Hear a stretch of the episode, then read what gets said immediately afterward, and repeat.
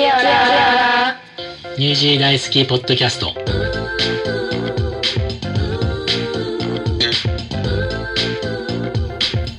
こんにちは。テリーの独り言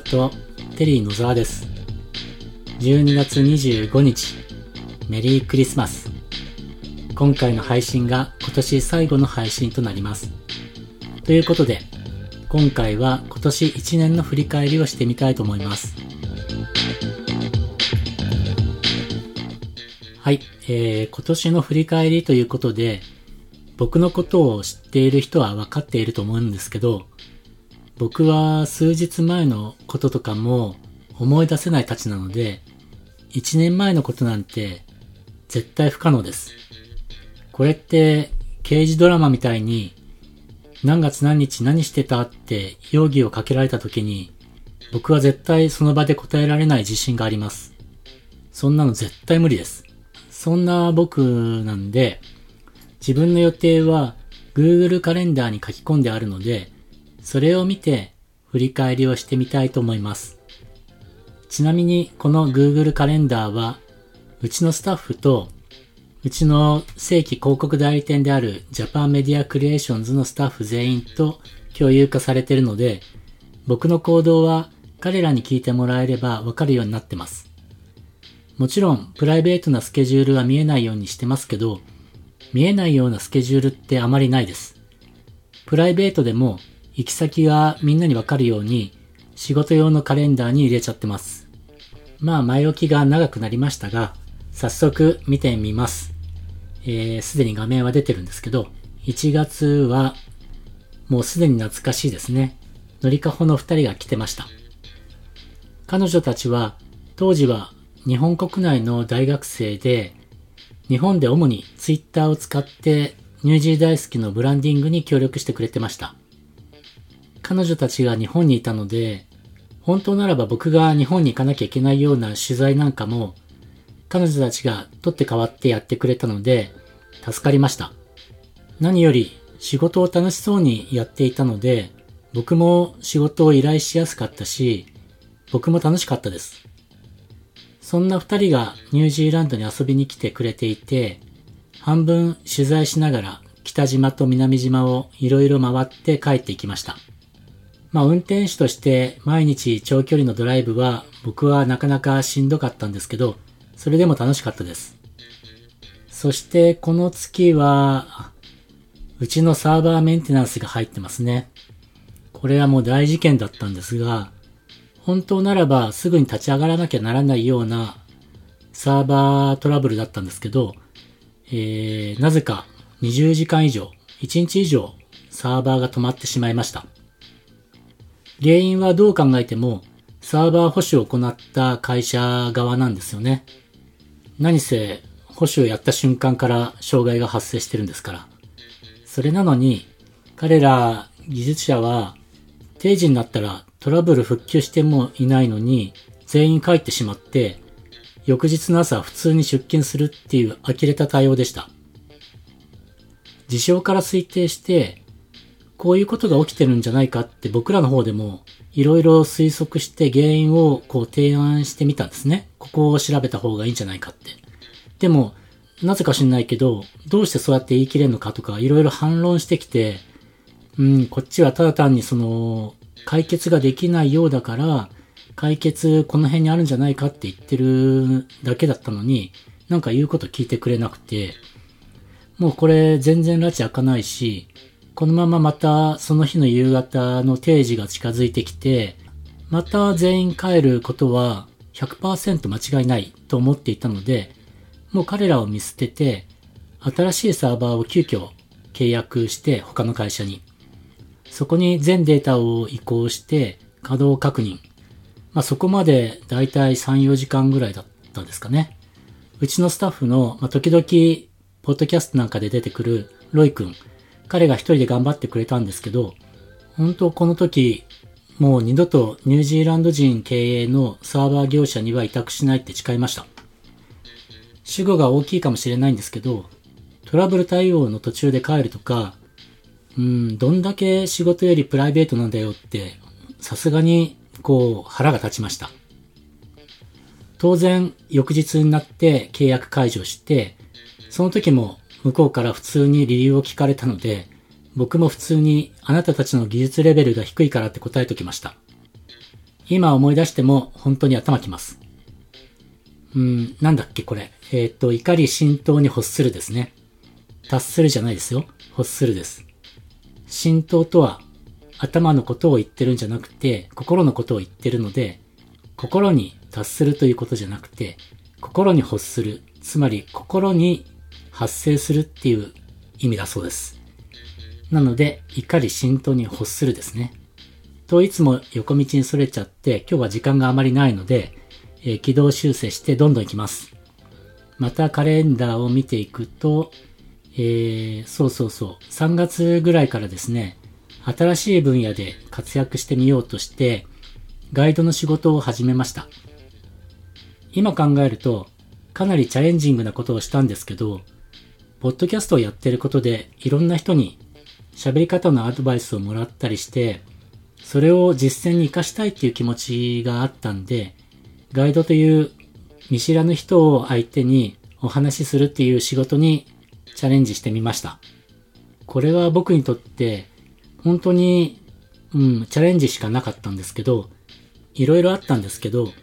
僕の仕事に結びつけるヒントももらえたので、来年はこの部分をちょっと変化させて、ニュージー大好き側に取り込むことができればいいなって思ってます。なぜか僕がガイドの仕事をやっていることにものすごく反対してる人がいて、うん、複数にいるのかな？よくわかんないんですけど、早くやめた方がいいとか、僕の評判が悪いよとか、まあ、散々言われてるんですね。なんで僕がそんなことを言われなきゃいけないのかよくわからないんですけど、僕がガイドをやることで、その人たちに何か迷惑かけてるんですかね。それならそう言ってくれればわかるんですけど、なんか野沢さん評判が悪いからやめた方がいいって言われても、なんのこっちゃって感じです。はい。なので僕はそのまま続けたいと思ってます。もし僕が何か間違ってるなら誰か教えてください。そして3月はクライストチャーチでジャパフェスを開催しました。これは少し詳しくお話ししたいと思います。これまでクライストチャーチではジャパンデーという名称でカンタベリー日本人会クライストチャーチっていうのはカンタベリー地方の中の一つの都市なので日本人会はカンタベリー日本人会というところがあるんですけどそのカンタベリー日本人会が日本文化のお祭りを毎年やってきたんですね。でもコロナで中止になってしまって、えー、そういう状態でした。で、僕はというと、僕はオークランド在住なので、オークランドのジャパンデーっていうのを、これもやっぱりコロナの前までお手伝いという形で参加してました。主催はオークランドの日本人会です。で、コロナが明けそうな2021年かな？えっ、ー、と、またやりましょうということで再度誘われたんですけど、当時の日本人会側の思想と、まあ、僕の考えっていうのはちょっと違ってきていて、それなら別に無理して参加する必要ないかなと思って、それ以降は携わってきませんでした。で、そんな時に、クライストチャーチのジャパンデーがコロナで中止になったままで、えー、っと、なぜか再開のめどが立ってないっていう風に聞いたもんですから、それならば、うちがジャパンでやりましょうかって、カンタベリー日本人会に申し出たんですね。そしたらもう即答で、ぜひぜひっていうことだったので、まあさすがに同じ名称を使うわけにもいかないので、ジャパフェス、えー、ジャパンフェスタという名称を変えて、そしてこれまでのジャパンデーは、日本の伝統文化を中心としてたんですけど、そこにポップカルチャー要素を取り入れて、というか、むしろポップカルチャーを前面に押した文化祭典にしたのが、この3月にやったものでした。結果は非常に評判が良くって、で、自分で言うのもなんですけど、開催直後から定期的にやってほしいっていう連絡を本当にいっぱい受け取りました。これは、これまでカンタベリー日本人会が丁寧にやってきた結果なんだろうなと思ってます。彼らがジャパンデーというブランドをきちんと丁寧に実施してきたからこそ、このようなイベントを待ち望んでいる人が多かったんではないでしょうか。そしてこの3月のイベントの評判を聞きつけて、日本の芸能プロダクションから連絡が来まして、10月のイベントにはアイドルグループ私立恵比寿中学の皆さんが来てくれることにつながったわけです。3月のジャパフェスは工業的には大赤字だったんですけど、それでも確かな手応えを感じてました。もともと利益が出さない予定のノンプロフィットイベントなので、赤字はもともと覚悟してたとはいえ、ちょっと懐的には厳しかったんですけど、まあ、10月につなげることができて、そして定期開催も決まったので、必要な投資だったなと思ってます。えー、さらにカレンダーを進めて、4月にはオークランドでこれまた開催されていた日本の漫画アニメにフォーカスしたオーバーロード。このオーバーロードっていうイベントは韓国人の孫さんがやってるんですけれども、ローカルアーティストの作品なんかをその場で買える、まあそういったイベントです。